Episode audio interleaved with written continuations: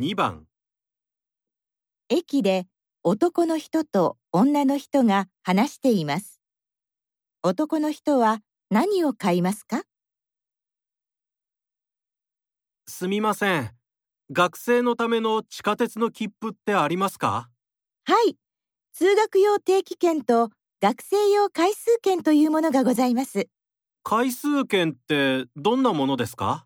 こちらは10枚分の料金で11枚の切符をセットで買うことができるものです。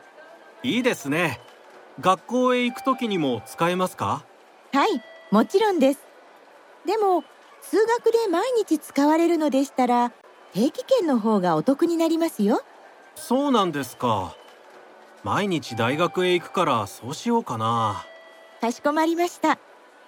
定期券には1ヶ月定期券と6ヶ月定期券の2種類がございまして、期間が長い方が値段は高いですがお得です。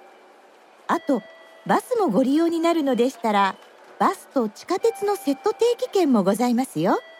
うーんバスは乗らないので地下鉄のお得な方の定期券にします男の人は何を買いますか？